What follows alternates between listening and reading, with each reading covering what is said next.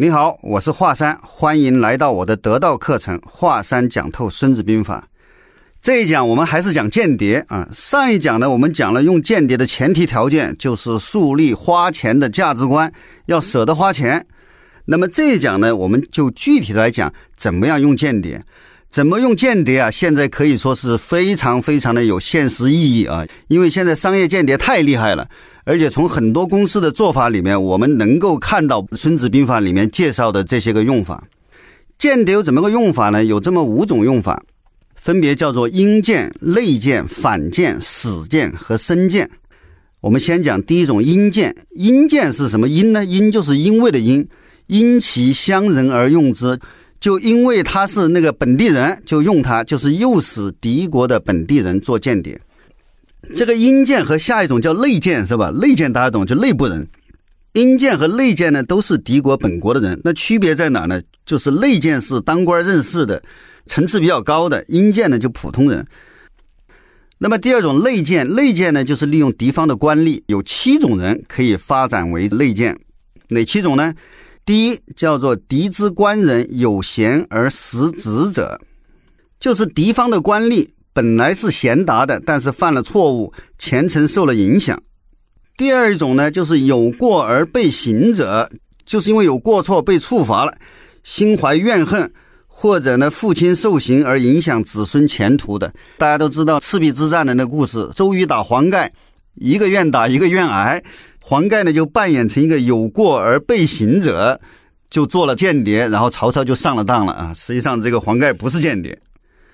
第三一个呢，叫做有宠婢而贪财者，就是有宠妾、情妇或者有特殊爱好又贪财的。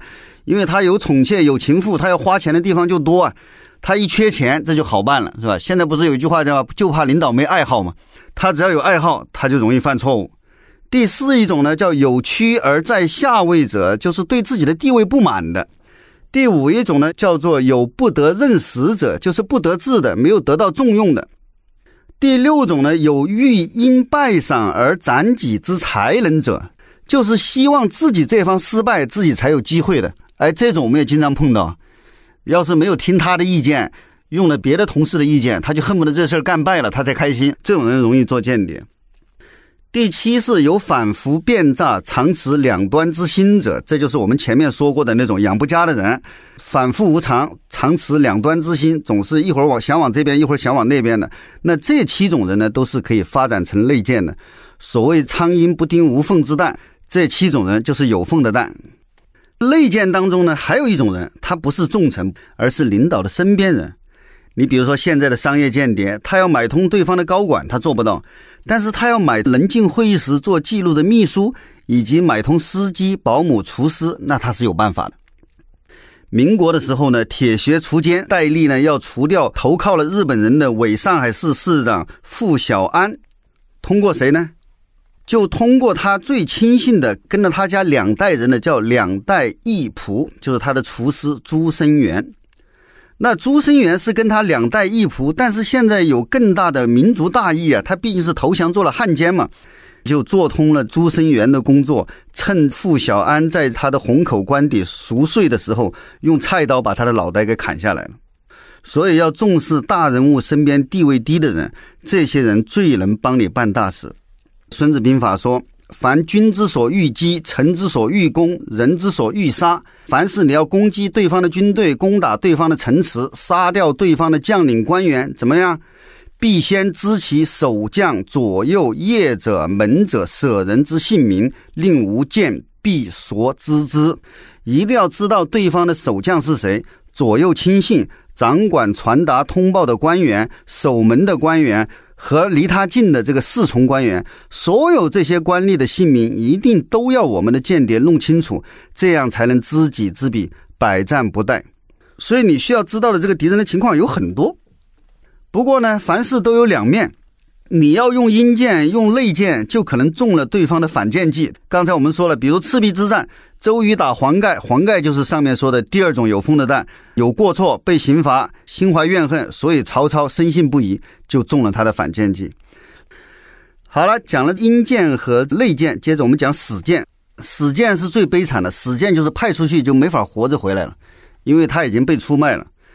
什么叫死剑呢？就是传递一些假消息给自己的这个间谍或者使者，让他去带给别人，他自己并不知道这个消息是假的，所以呢，他也很能够得到敌人的信任。然后呢，他也不知道保护自己，因为他不知道他的真实的这个使命嘛。所以当这个真相败露的时候，他就一定会被敌人杀死，所以就叫做死谏。历史上最有名的死谏就是我们前面讲过的利益基，刘邦派他去遂降齐国，他凭着三寸不烂之舌，真把齐王给睡下来了。他还向齐王拍胸脯说：“我要是骗你，你就把我给喷了，就扔锅里煮了。”结果呢，他和齐王高高兴兴的喝酒，韩信呢却不愿意一个书生耍嘴皮子，比他打仗功劳还大，他直接发兵攻打了不设防的齐国。那利益姬并不知道韩信要打过来，这是刘邦也不知道，这是韩信自己的决定，所以利益姬就稀里糊涂的就成了死谏，被齐王架在锅里面给煮了，齐国也被韩信所灭掉了。春秋时候还有一个著名的死谏的案例，就是郑国的郑武公，他想讨伐胡国，怎么办呢？他就先和胡国联姻，让他的儿子娶胡国的公主做妻子，然后在朝会的时候呢，就问群臣说：“我国啊要开疆拓土，你们看往哪边发展合适？”他手下这个大臣叫关七师，关七师就说：“胡国可以讨伐。”那关七师的判断呢是对的，但是可悲的是呢。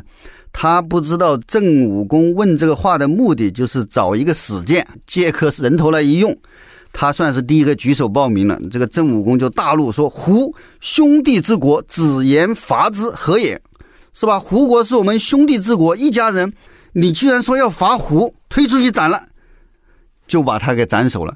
这胡国的国君很快就听说了，非常感动啊，是吧？就完全不设防备。这时候郑武公就突然起兵，就灭了胡国。”这就是死谏的这个故事。第五种间谍呢，叫生谏。生谏呢，就是和死谏相反。死谏是死了，是吧？生谏就是能活着回来汇报的。你看，那个做房地产的都要去别的楼盘去踩盘，对不对？到竞争对手的楼盘去踩一踩，看一看。后来我看，在中国这些房地产界形成了一个潜规则。呃，既然反正我们相互都要来看，干脆大家也别遮遮掩掩了。只要你说你来做市场调查的。我也安排给你介绍情况。同样，我去你那儿调研的时候呢，你也给我安排介绍介绍。这就是我们房地产业的深见。战国时期，胡服骑射的赵武灵王是吧？我前面讲过，志气大的时候想攻打秦国，他干脆自己假扮成赵国使者出使秦国，一路去亲自观察山川地势，那是自己做了深见了。那么南北朝的时候呢，东魏、西魏征战，这个西魏的这个宇文泰。派达西武侦察东魏高欢的军营，达西武带领三名骑兵，穿着敌人的衣服，到了傍晚，离敌营数百步，下马偷听，就知道了他们军中的号令，然后上马经过各个军营，就好像夜间警戒一样，遇到有不遵守法令的士兵，还拿鞭子来抽打。达西武就全部了解了敌军的情况，回来向宇文泰汇报。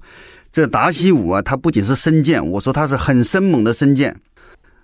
为了证明间谍工作的高大上啊，孙子后面专门举了两个圣人做间谍的例子，说：“昔殷之兴也，伊子在下；周之兴也，吕牙在殷。”什么意思呢？伊子就是伊尹，就是辅佐这个商汤完成建国大业的；吕牙呢，就是这个姜子牙，他是辅佐这个周文王、周武王完成周朝的建国大业的。